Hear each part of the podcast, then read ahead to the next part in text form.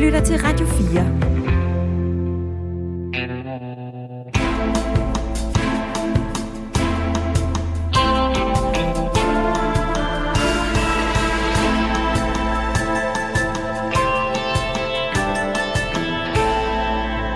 Efter næsten 10 år som formand for Dansk Folkeparti har Christian Thulesen Dahl overdraget magten til Morten Messerschmidt. Personligt er jeg, er, er jeg lettet. DF står forfærdeligt i meningsmålingerne, og medlemmerne ligger i åben krig med hinanden i pressen. Den detroniserede formand føler sig modarbejdet og saboteret af en gruppe fremtrædende DF'ere. Særligt af Pia Kærsgaard. Hun begrunder det jo selv med, at hun er et følelsesmenneske, og så som om, så har man lov til åbenbart øh, mere end, end alle mulige andre. Men hvor stor del tager Christian Thulesen Dahl selv i mudderkastningen? Da Pia overlod øh, tøjlerne, kan man sige, til mig i 2012, der var hun jo egentlig ikke mentalt selv klar til det. Er han klar til at lægge krisen bag sig og støtte fuldt op om den nye formand? Lige om, om nogle få måneder, så har vi en, en, en nyvalgt formand, som skal sidde i, i byretten i en sag om bedrageri og dokumentfalsk. Det er ikke uh, super, super smart. Hvor stort et ansvar føler Tulle egentlig selv for Dansk Folkepartis nedsmeltning? Og kunne han finde på at lave et nyt parti med Inger Støjberg? Det er ligesom, hvis jeg spurgte dig, om du skiftede fra Radio 4 til en eller anden station, så tror jeg ikke, øh, du vil, du vil svare bombastisk på det. Christian Thulesen Dahl er dagens gæst i Sport på Radio 4. Jeg hedder Jakob Grosen.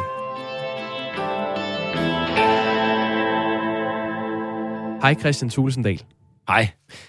Ret mig, hvis jeg tager fejl. Du kunne ikke have drømt om en bedre ny formand for Dansk Folkeparti end Morten Messerschmidt. øh, jeg støtter øh, selvfølgelig de delegeredes valg af formand i Dansk Folkeparti. Det har jeg sagt øh, før valget i søndags, øh, at øh, det valg, de træffede, vil jeg respektere, og det gør jeg også her bagefter. Men er den den bedste formand, du kunne se for dig? Jamen, som jeg sagde også før, vi havde tre kandidater. De har øh, alle tre nogle åbenlyse kvaliteter, og så har de selvfølgelig også noget i bagagen, som man skal tage med i betragtning. Og det, jeg sagde før øh, valget i søndags, det er, at en af de ting, Morten har med i bagagen, det er, at han øh, trækker rundt på en, øh, en sag, som skal igennem øh, byret og muligvis landsret, øh, omkring øh, EU-midler. Øh, og det er klart, så længe den sag, den stadigvæk er uafklaret, jamen, så ligger den som en tung dyne øh, hen over partiet. Mm. Øh, og, og det er en af de ting, Morten har med i bagagen, og det har de delegeret jo vist. De har valgt ham alligevel, og så er det jo sådan, det er. Og så skal vi have det bedste ud af det, selvom vi ved, at om få måneder, så øh, sidder de fleste af os øh, en, en omgang i byretten og diskuterer interne forhold øh, omkring Dansk Folkeparti. Men nu havde han jo den sag med i bagagen, og det vidste man godt, da man, da man skulle stemme. Så var det også ham, du ville have peget på? Ej, jeg, jeg, altså jeg, jeg synes jo, den her sag, den, den vægter øh, tungt, fordi øh, min vurdering er, at det er en af de ting, som skal på plads, før vi for alvor kan kigge fremad igen. Og, og, og derfor synes jeg, at den trænger tungt ned. Men, men jeg respekterer også, nu, nu kunne jeg jo ikke stemme søndags i år. Jeg havde ikke fået mit coronapas endnu, så jeg må ikke komme ind i salen. Så, så jeg stod ikke i det valg. Men jeg, og jeg synes også, at Morten har nogle åbenlyse kvaliteter. Øh, og, øh, og som, øh, som jeg jo håber, han også efter øh, hvad hedder det, øh, den her sag er slut omkring EU-midler, får mulighed for øh, at fremstå endnu klarere med. Men, men der er ingen tvivl om, så længe den sag den ligger der, så er den en kæmpe stor udfordring. Hvem havde du foretrukket? Jamen, jeg havde ikke... Altså, jeg, jeg vil faktisk... Altså, hverken før, før søndagens valg, eller her bagefter vil jeg, vil jeg sige specifikt, hvem jeg vil have... Jeg ville selvfølgelig have sat et navn på stemmesedlen, hvis jeg havde været inde i salen. Men hvem jeg ville have sat navn, øh, altså skrevet på, på sedlen, det holder jeg øh, for mig selv, fordi nu kunne jeg ikke stemme. Det var, det var sådan omstændigheden var. Og jeg respekterer, øh, at de delegerede, øh, der så kunne stemme, de træffer det valg. Og det skal jeg som, som medlem af Dansk Folkeparti og øvrigt medstifter for 27 år siden og et formand øh, i næsten 10 år. Altså, hvis ikke jeg øh, kunne respektere, at øh, partiet øh, delegerede vælger, hvem de vil have som formand, så skulle jeg jo ikke øh, være her. Okay, jeg får dig ikke til at sige, hvem du havde foretrukket. Præcis. Hvis vi nu antager, at der ikke havde været nogen på de indre linjer, der havde modarbejdet dig, havde du så stadig været den bedste formand for Dansk Folkeparti? Ja, så var der ingen tvivl om, at så var jeg fortsat som formand. Altså, øh, man kan sige, ja, jeg, jeg øh, havde sat mig det mål øh, ved øh, årsmødet tilbage i september, hvor jeg stillede op til genvalg, at øh, mit næste, sådan, øh, min næste sigte pejlemærke, det var folketingsvalget næste gang. Øh, og øh, jeg ville utrolig gerne øh, have bevist, at de ting, vi havde sat i søen de seneste år, og som faktisk også har ændret en del ting internt i Dansk Folkeparti, den måde, vi arbejder på, den måde, vi kommunikerer på, også udadtil, at, øh, at det faktisk også kunne være med til, at vi var gået fremad igen. Men man kan sige, øh, det nåede jeg ikke, fordi dels fik vi et kommunalvalg, der ikke var tilfredsstillende, og, og på et eller andet tidspunkt, når man ikke, som jeg siger, fodboldholdet ikke vinder kampe, så skal træneren jo tage konsekvensen, og det gjorde jeg så tilbage i november sidste år. Øh, men den anden ting var så også, at øh, det er klart, at når man ikke vinder kampe, jamen, så vil der være flere og flere, også internt, der, der siger, jamen, er det så den rigtige øh, linje, er det den rigtige strategi? Og det, det er jo fair nok, det, er jo, det må man respektere som leder, at, øh, at øh, baglandet, eller hvad kan man sige, folk omkring en, de stiller flere af de spørgsmål. Og der må man bare sige på et eller andet tidspunkt, så skal der noget nyt til. Altså, så må der bare en ny træner på holdet, og så krydser man fingre for, at det kommer til at gå godt. Er du lettet lige frem over, at du ikke er træner for det hold længere? Ja, personligt er jeg, er, er jeg lettet. Altså, det er der ingen tvivl om. Det, altså, nu, øh, altså, det er sådan, min, min dagligdag har været fuldstændig fyldt op fra morgen til, øh, til, til midnat med, med gørmål for Dansk Folkeparti. Og mange af tingene har jo været nødvendigheder. Altså hele tiden at slukke ildebrænde, hele tiden rundt og prøve at få folk øh, til at se glasset som halvt fyldt og ikke halvt tomt. Øh, så personligt er det en lettelse, men professionelt, der vil man jo, og jeg vil jo utrolig gerne have vist, at, at alle de ting, vi gjorde, det faktisk nåede at virke, så vi trak vælgere til igen. Du nåede 10 år som formand for Dansk Folkeparti, og det øh, har været en rutsjebanetur, som praktisk talt kun har haft én meget høj bakke. Først gik det stejlt opad med et øh, fantastisk folketingsvalg i øh, 2015, hvor Dansk Folkeparti fik massiv fremgang og blev det største parti på den borgerlige fløj. Siden gik det kun én vej, og det var ned Øh, partiet gik tilbage ved kommunalvalget i 2017. I fik en ordentlig snitter ved både Europaparlamentsvalget og særligt øh, Folketingsvalget i 2019, hvor DF mistede 21 mandater. I november tog du så konsekvensen af endnu et øh, brutalt kommunalvalg, hvor Dansk Folkeparti gik tilbage i alle landets kommuner. Og nu er der så valgt en ny formand, Christian Thulesen Dahl. Vi skal i det her interview sammen se nærmere på dit eftermæle som formand for Dansk Folkeparti. Og nu hvor formandsvalget er overstået, går jeg ud fra, at du kan tale lidt mere frit? Mm-hmm. Ja, ja, det, ja, altså, jeg er jo, jeg er jo øh, lojal over for partiet, mm. og, og det bliver jeg ved med at være, øh, og ellers så skal man ikke være i det. Det er ikke det samme som, at man ikke kan sige nogle, nogle ting om, hvordan tingene har været og sådan nogle ting, men man skal behandle hinanden med, med, med fornøden respekt. Lad os se, hvor jeg kan få dig hen. Ja. Uh, tak fordi du var med i sport her på Radio 4. Ja, tak. Lad mig spørge dig åbent, Christian. Hvad tror du helt overordnet selv, at du vil blive husket for som øh, formand for Dansk Folkeparti? Altså, jeg kommer jo til på en baggrund, hvor, hvor alle øh, spår mig ude i virkeligheden, ikke? og siger, at den der regndreng, der render rundt øh, til finanslovsforhandlinger med de her post-it-sædler, øh, gule sædler i, øh, i finanslovene, og øh, ligner sådan en, en, øh, en, øh, en, en ned fra banken. Det er også blevet beskyldt for samtidig ude på gågaden, når jeg stod med materialer. Så var der faktisk en i Middelfart, der på et tidspunkt sagde til mig, du arbejder dernede i min bank. Og sagde, nej, det gør jeg altså ikke. Jo, det var hun helt sikker på. Så jeg ligner åbenbart en bankmand eller et eller andet i den stil, at, at det kunne ikke lade sig gøre. Og så lykkedes det jo faktisk at få hul igennem til så mange danskere, at vi i 2015 får det her fantastiske folketingsvalg. Og i bund og grund, så kan man sige, det var den succes, vi fik der, var måske egentlig også det, der gjorde, at vi efterfølgende har fået så mange smæk. Fordi de forventninger, der bliver skabt, når man får så godt et valg, de er umulige at leve op til. Og det vil sige, at vi kunne kun skuffe. Men selvfølgelig øh, bliver det en del af, af fortællingen, at vi både får det her fantastiske valg, og at vi også har svært ved at fastholde øh, vælgerne øh, bagefter. Det, jeg håber, der vil stå bag, tilbage, det er, at jeg både var der, da det gik godt, men jeg var der også for at kæmpe kampen, da det var mere besværligt. Altså, jeg løb ikke bare for posten, det kunne jeg have gjort i 2019. Men hvorfor svarer du ikke, at, at du tror, at du vil blive husket for at være manden, der kørte Dansk Folkeparti ind i det ene valgnederlag efter det andet? Jamen, det er fordi, det, det, historien er jo begge dele, og det, det havde du faktisk også lige med, da du kom med din gennemgang før. Altså, at, øh, at det både lykkedes at komme fra en baggrund, hvor vi nærmest var igen dømt ude, det kunne slet ikke lade sig gøre med mig som formand, og så får vi et fantastisk valg. Men, men den anden side af mønten i forhold til det fantastiske valg, det er så også, at vi efterfølgende jo ikke kan holde på alle de vælgere, og så kommer vi jo ind i en nederlagsfortælling, der er ustoppelig. Og vi får den her meldt feltsag i efteråret 2016, som jo også, man må sige, vi, vi fastholder nogenlunde vores niveau fra valget i 15, faktisk helt ind til efteråret 16. Men da den her meldt feltsag kommer, der er det som at få taget vores møde op, jeg tror, jeg har sagt på et tidspunkt. Altså, der er simpelthen et tid for Dansk Folkeparti før og efter den sag. Før var vi lidt renere end de andre. Vi blev set som nogen, der, der havde lidt, altså man, man, vi havde lidt mere at have det i, når vi kritiserede de andre og, og øh, og beskyldte nogen for øh, altså fros i EU-systemet osv. Efter den sag, der kunne jeg jo bare fornemme, når jeg var ude og diskutere, så stod vi et andet sted. Altså så var vi mere et parti, ligesom alle de andre. Rene er I ikke mere. Altså der har gennem flere år været øh, åben mudderkastning og, og utilfredshed med, hvordan det øh, gik fra flere kanter i partiet. Du sagde selv forud for det her årsmøde i søndags, at Dansk Folkepartis øh, stifter og mor, Pia Kærsgaard, gennem lang tid haft mundvigene nedad, og med sin øh, utilfredshed spændt ben for, at du kunne genrejse Dansk Folkeparti. Og jeg har fulgt dig længe nok i øh, dansk politik, øh, Christian Christian Tulsendal, til at vide, at sådan en bemærkning, det er ikke bare noget, der falder tilfældigt ud af mundvigen på dig. Hvorfor var det så vigtigt for dig at sige det om Pia Kærsgaard?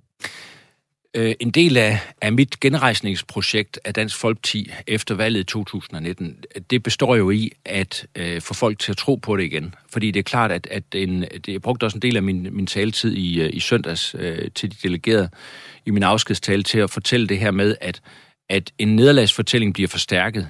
En succeshistorie bliver også forstærket. Og derfor, når vi så selv holdt fast i nederlagsfortællingen og bekræftede danskerne i, øh, at husk nu lige vores nederlag, så, så er det altså meget svært. Og det er Pia Kærsgaard, der har gjort det? Det gjorde hun jo blandt andet. Øh, det er der ingen tvivl om. Altså hun, i de der udsendelser, hun har deltaget i, og, altså hun, hun, bekræ, altså hun begrunder det jo selv med, at hun er et følelsesmenneske, og så som om, så har man lov til åbenbart øh, mere end, end alle mulige andre. Men i bund og grund, så mit, min udfordring som formand dengang var, at, at, hvis, at, at når jeg rejste rundt i hele landet øh, af flere omgange og, og skulle have baglandet til at kunne se øh, de muligheder, vi også havde, og se, at når vi lykkes med noget, jamen, så få øje på det. Og det er ikke, fordi man skal fornægte. Man skal overhovedet ikke fornægte realiteter. Så selvfølgelig skal, skal, skal man også tale om udfordringerne. Men hvis man kun fokuserer på det, og ikke fokuserer på det, der lykkes, jamen så får man heller ikke øje på det, der lykkes, og så bygger man ikke oven på det. Og det var en del af, af min genopbygningsstrategi for Dansk Folkeparti. Det var at få flere i partiet til at få øje på vores egne muligheder og succeser, så vi kunne bygge oven på dem. Men hvorfor, hvorfor tog du ikke den internt med Pia Kærsgaard? Så hvorfor skulle du stille dig frem i, i søndags og, og sige det til medierne? Jamen, jamen, du har ingen begreb om, hvor mange gange jeg har forsøgt at tage den diskussion internt. Så, så det er jo ikke noget, jeg går ud. Jeg går ikke, hvis jeg, når, altså når jeg har holdt møder med folk, når jeg har prøvet på de indre linjer at gøre de ting, jeg har gjort, så er det ikke noget, jeg har... Altså det er jo en del af, af den måde, man arbejder på. Så går man jo ikke ud og annoncer, skriver en pressemeddelelse om, at nu har jeg holdt et møde med den og den og sagt sådan og sådan. Vi har jo forsøgt en hel masse internt, men det er bare, når jeg taler til de delegerede i søndags, så fortæller jeg, jeg lægger jeg jo kortene på bordet og fortæller, hvordan jeg har arbejdet med det her. Og det er jo også nogle af de ting, som jeg tror er vigtige, når man kigger i, på fremtiden. Altså, det er jo også min måde egentlig at sige, nu rækker jeg jo en, en hånd ud, også til dem internt i partiet, som, som synes, at løsningen måtte være, at der skulle en ny formand til. Og så siger jeg, okay, det, det, I får ingen bøvl med mig. Jeg vælger, altså jeg vælger selv at trække mig, og der kan vælges en ny formand. Og så giver jeg jo også min vurdering, min analyse af situationen i min tale, som et redskab til i virkeligheden, øh, hvis man vil bruge det, øh, til at se på, hvordan man også kan komme bedst videre fremover. Lad os lige høre, hvad øh, Pia Kærsgaard sagde til den her kritik. Øh, hun sagde sådan her i søndags til TV2. Jeg tror stadigvæk, at han er i gang med at lave sit eftermæle, og så skal jeg have al skylden, eller også skal melde felt. Og det er bare ikke fair, fordi Christian må også tage nederlagen på sig. Hvorfor er det, du ikke tager de her nederlag på dig, Christian Tulsendal? Nej, det, det gør jeg jo også. Og, øh, og, øh, og det er jo en del af fortællingen, og det, nu har vi også øh, her i starten af den her udsendelse jo brugt tid på det, og, og jeg har også bekræftet, at det er en del af den fortælling, der vil være. Det, min pointe er en anden, det er, hvis man kun har fokus på, på, på, på de valgnederlag, der har været, og bliver ved med at sige, jamen, vi har jo tabt så og så mange valg, vi har jo tabt så og så mange valg, vi har jo tabt så og så mange valg, så er det jo det eneste, man, man også som dansker sidder tilbage med, når man kigger ind på os. Altså, vi kan jo huske dokumentaren også med, med Pia, hvor hun sidder i, i salen tilbage i september og har den her tommelfinger nedad i forhold til Martin Henriksen. Og vi kan huske der, hvor hun, hun jo, det har jo nu været vist på tv også, hun har endda haft mikrofon på, når hun er gået hen til vores gruppeformand og sagt, at Martin Henriksen skulle fyres fra Christiansborg osv. Mm. Altså, og det er, jo, det er jo sådan, hvor hun har vidst, at det øh, var øh, en stor del af den fortælling, hun har valgt at sende ud øh, af butikken hele tiden. Øh, og der har jeg altså haft et ønske om, at man kunne prøve at se lidt mere lyst på tingene og se på mulighederne, i stedet for kun at se på, på udfordringerne. Men hun har jo ret i, at, at øh, nu når vi taler om det, så du har selv nævnt uh, Meldt og Felt-sagen som et, uh, et stort problem. Du har nævnt uh, Pia Kærsgaards uh, uh, sabotage af, af dig som, som formand som et andet problem. Prøver du lige nu at sikre dig selv det bedst mulige eftermæle ved at skubbe ansvaret for nedturen videre til, til andre? Nej, fordi jeg tager jo ansvaret. Altså, jeg, jeg tog både ansvaret i november, 17. november, da jeg valgte at gå af som formand, da jeg meddelte det, der tog jeg jo ansvaret. Hvad er det så, du, hvad er det, du har gjort galt siden i end her? Nej, jamen, jeg siger bare, jeg bliver bare nødt til at sige, at jeg tager ansvaret fuldstændig. Og, og som, som, øh, som øh, afgående formand, så har jeg jo valgt at sige, at hvis jeg tager ansvaret på mine skuldre, så kan partiet andre bedre komme bedst muligt videre. Men, men det er jo ikke det samme som, at det ikke også er Altså, at vi skal være åbne i, i forhold til, altså have øjnene åbne om, hvad er det for nogle udfordringer, der har været de seneste år. Og der siger jeg bare, at øh, altså min analyse af, hvordan partiet kommer bedst videre, jamen det er jo også, at noget, nogle af de ting, der ligger sådan uforløst i partiet, at de ligesom finder en landingsbane, for at man kan komme videre. Og der er det klart, at, at lige om, om nogle få måneder, så har vi en, en, en nyvalgt formand, som skal sidde i, i byretten i en sag om bedrageri og dokumentfalsk. Det er ikke uh, super, super smart, men det er, det er vilkårene, fordi det er sådan, det nu er valgt, og det respekterer jeg, og så skal vi jo have det bedste ud af det. Men derfor. du mener grundlæggende, at du havde været den bedste formand for Dansk Folkeparti, hvis der ikke havde været en fraktion, der øh, aktivt har modarbejdet dig i partiet. Så jeg er lidt interesseret i at høre, hvad, hvad er dit ansvar for, at det er gået, som det er gået? Altså, hvad er det, du har gjort galt?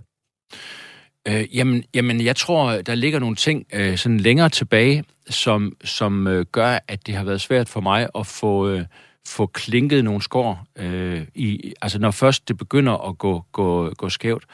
Øh, og, og Hvad så, er det?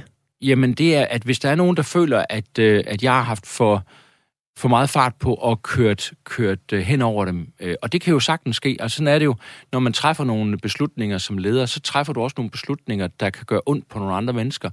Og, og øh, hvis ikke jeg i processen har været opmærksom på det, og fået det samlet op hurtigt nok, så kan det have sat sig i en grad, så, så nogle mennesker har meget svært ved at, at se Dansk Folkeparti komme godt videre med mig som, øh, som formand.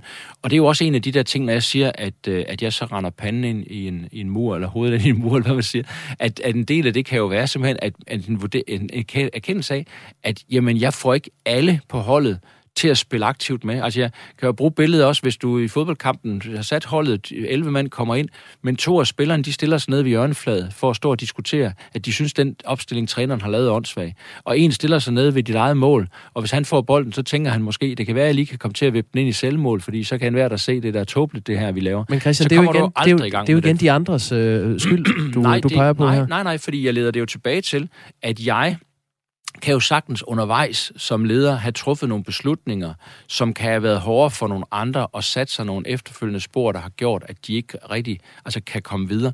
Det er jo mit ansvar. Har det været nogle forkerte beslutninger, du har taget? Øh, det har ikke nødvendigvis i situationen været forkerte beslutninger, men det kunne godt være, at de skulle have været udført på en anden måde, og det kunne godt være, at jeg skulle have haft en større bevidsthed om, hvad det, hvad det øh, rent menneskeligt kan have hos, øh, af konsekvenser hos nogle folk, hvis jeg træffer som leder en beslutning, som går ud over nogen, og ikke får det samlet op, ikke får forklaret det godt nok, ikke får folk med alligevel på, på situationen. Mm. Så derfor tror jeg faktisk, at jeg undervejs som leder også har truffet sådan nogle beslutninger, som som jeg i hvert fald i, kunne have udført øh, på, en, på en øh, bedre måde, og derfor have undgået nogle af de ting, der, der efterfølgende er sket. Og det er jo sådan, vi lov i vores liv. Jeg håber, alle, der lytter til det her, også har det på sådan en måde øh, selv, at øh, man skal lære af fortiden. Så skal vi huske at leve i nutiden, og så skal vi glæde os til fremtiden. Jeg har talt med Marie Krarup, som øh, jo blandt andet er integrationsordfører for Dansk Folkeparti, og lige nu i åben krig med Pia Kærsgaard. Hun har siddet i Folketinget for, øh, for partiet siden, før du blev formand. Hun sagde sådan her, da jeg bad hende pege på dit største mm. problem som formand for partiet. Konfliktskyhed. Konfliktskyhed. Jeg spurgte hende selvfølgelig, hvad hun øh, mente med det. At han skulle have sat piger på porten med det samme, øh, og han skulle have sat sit eget hold fra begyndelsen. Det er kommet for sent det har jo gjort, at han blev væltet som formand. Havde du stadig været øh, formand for Dansk Folkeparti, hvis du havde haft modet til at sætte Pia Kærsgaard og andre kritikere i partiet på plads? Jamen altså, det, vi skal huske på, at Dansk Folkeparti kommer jo øh, fra øh, kaos i Fremskridspartiet. Det har været ret øh, klart markeret her i de seneste uger, også op til vores årsmøde. Øh, og, og, og derfor har vi jo gjort meget ud af, at vi sådan skulle, skulle stå sammen, og vi skulle, øh, vi skulle være en glad familie. Øh, og derfor, mi, altså det, det er jo rigtigt, hvad Marie siger, sådan ledelsesmæssigt, hvis man kommer ind som ny leder, jamen så skal man, øh, i, i mange steder vil man jo gøre det der med, at man siger, at den tidligere øh, formand skal man så finde en eller anden hurtig forståelse med, skal i virkeligheden øh, trække sig væk. Øhm, men det har ikke, altså dels i det politiske system er det jo tit ikke sådan, fordi vi er jo folkevalgte, vi er jo valgt til, til Folketinget og, og har et værv at udøve der. Og, og dernæst så har vi også i Dansk Folkeparti jo haft et øh, ønske om, at, at vi skulle kunne være være der alle sammen, ikke? og vi skulle kunne øh, være der som en, en, en, en stor flok. Men, men, men jeg kan jo godt se i bagspejlet nu, at en del af den udfordring, der har været, jamen det har jo været, at da Pia overlod øh, tøjlerne, kan man sige, til mig i 2012, der var hun jo egentlig ikke mentalt selv klar til det. Så hun har jo haft en eller anden forestilling om øh, i årene efter, øh, at øh, hun stadigvæk, altså godt nok havde havde givet lærlingen retten til at være formand, men hun i virkeligheden godt selv stadigvæk ville sidde og styre partiet. Skulle du have sat hende øh, stolen for døren lidt tidligere? Jamen, det, det, Eller bare på et eller andet tidspunkt? Jamen, det kan godt være, at jeg skulle have prøvet det. Jeg er ikke sikker på, at at jeg faktisk øh, ville have været i stand til det. Altså det kunne godt være, at det så bare var der, jeg var løbet panden mod en mur, men så kunne det også være, eller hovedet mod en mur, men så kunne det også være, at det var det, at, at hvis det så havde stået klar lidt tidligere. Men det var dig, der var formand, øh, Christian Tulsendal. Har du nogensinde tænkt tanken, at du i virkeligheden skulle få smidt Per Kærsgaard ud af partiet? Nej, det har jeg aldrig tænkt. Altså, øh, fordi sådan, sådan øh, skal det ikke være, og, og, og jeg synes ikke, det er den måde, vi skal løse vores øh, problemer på, men jeg har jo appelleret selvfølgelig mange gange til, at, at, der, at, at, altså, at man ligesom også gav, gav ledelsesretten videre, i stedet for kun den, den formelle øh, post. Og mm. der må jeg bare sige, altså, det er jo en del af vores ting. Det er også derfor, når jeg nu siger, altså, når jeg har været lidt åben omkring det her, så er det jo egentlig også fordi, det leder mig jo frem til at anbefale i dag, at øh, nu er jeg jo eksformand fra i søndags, og Pia er XX-formand fra, fra 2012. Altså, at både Pia og jeg anerkender, at nu lader vi næste gelede styre det her parti. Fordi jeg tror, det er en del af, af, af løsningen på vores udfordringer. Øh, og det er klart, hvis, hvis, hvis Pia ikke er parat til det, jamen så øh, kan vi jo høre også på, på det, Marie Krab siger, at så vil der altså være en del i partiet, der, der stadigvæk øh, vil, øh, vil, vil øh, gå rundt med den her meget store øh, uro øh, over, hvordan men, men det hun siger, kører. hun siger jo, at, øh, at det er din konfliktskøhed, der fører til dit fald som formand. Hvad, hvad synes du, det siger om, om dig som leder, at du har holdt hånden over Pia Kærsgaard, når hun aktivt har undergravet dig som formand? Jamen, øh, det, det siger noget om de særlige præmisser, tror jeg, der også gælder i, øh, i sådan en, en politisk sammenhæng. Altså, man skal jo huske på, vi er jo ikke som en virksomhed. Og, og, og de 16 medlemmer af folketingsgruppen, vi er nu, altså selvom jeg er trådt af som formand, jamen, så er jeg jo stadigvæk en af de 16. Og så skal jeg jo selvfølgelig, så nu har jeg jo så et ansvar for at gebære mig på en måde, der, der gør det muligt for næste geled at, at styre partiet øh, godt videre. Øh, og ligesom jeg synes, Pia måske har haft lidt større ansvar for os at have, have gjort det i, i fortiden. Men så appellerer jeg så til, at det, det sker nu. Mm. Øh, og, men, men vi er jo ikke, altså man er jo ikke, uanset at jeg så havde været hårdere i min ledelsesudførelse øh, for år tilbage, så havde vi jo stadigvæk været den samme folketingsgruppe. Og det siger jo lidt om de udfordringer, man har selvfølgelig. Altså, jeg havde nogle givende kort på hånden, og det kunne jeg ikke selv vælge bare lige at skille mig af med. Der har jo været mange rygter om den her fraktion i partiet, der gennem flere år har forsøgt at vælte dig som formand. Du har også selv øh, i tale sat, at der har været nogen, der har modarbejdet dig. Øhm, kan du ikke lige nævne, hvem det er? Nej, det kan jeg ikke, fordi jeg vil så gerne... Altså prøv at jeg har været formand for Dansk Folkeparti næsten 10 år. Jeg har været med til at stifte partiet for næsten 27 år siden. Jeg har faktisk et ønske om, at partiet kommer godt videre. Og jeg har ikke noget ønske om at dykke voldsomt ned i, i, i de der fraktionskampe, der har været. Fordi enhver organisation der er der så nogle kampe. Men, men, men, men jo hvis jeg begynder øh, på en offentlig polemik omkring det med, med navnsnævnelse og alt det der, jamen så, så gør jeg det jo også utrolig svært for Dansk Folkeparti at komme videre herfra. Marie Krav er ikke bange for at nævne dine modstandere i Dansk Folkeparti ved navn. Hun siger, hvem det er her. Det er jo Pia og, og, og Morten. Det har jo været åbenlyst øh, for os andre. Det er altså Pia Kærsgaard, det er den nye formand Morten Messerschmidt, siger Marie Krav. Du sagde før, at du var glad for, at Messersmith er ny formand. Hvordan har du det egentlig med, at en person, som har forsøgt at komme af med dig, nu er blevet valgt som formand for DF? Jamen, jeg, jeg har det sådan, at i en organisation vil der altid være magtkampe. Der vil altid være nogen, der gerne vil til fadet.